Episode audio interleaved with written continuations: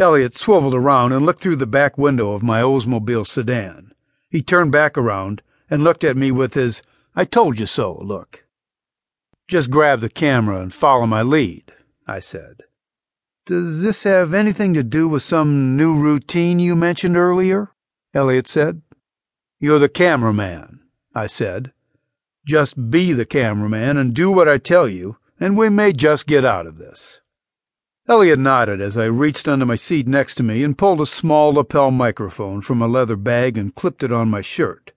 I tucked the cord down my shirt. It went nowhere, and just hung there against my wet skin. I put a small earpiece into my right ear and tucked the cord down the same place in my shirt as the lapel microphone cord. Elliot reached into the back seat and opened the camera case, pulling the film camera onto his lap. He familiarized himself with where to hold it and where the controls were. If he was going to play the part, he might as well try to be convincing. The rumbling increased until it became deafening.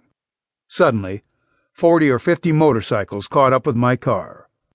Some stayed behind us, while others passed us, and still others rode alongside our car. We were surrounded by the Hell's Angels. The long-haired, greasy, tattooed animals who rode the bikes yelled and waved their middle fingers and swung heavy chains over their heads. On the backs of several of the bikes were women. Well, technically they were women.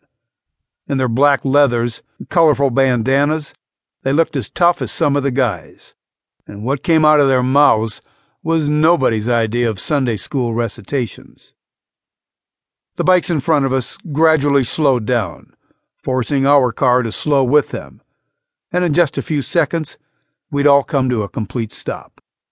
I picked up my clipboard with the previous day's shooting schedule attached, tucked a long yellow pencil behind my ear, and looked at Elliot. "Showtime," I said. "All right, everybody out."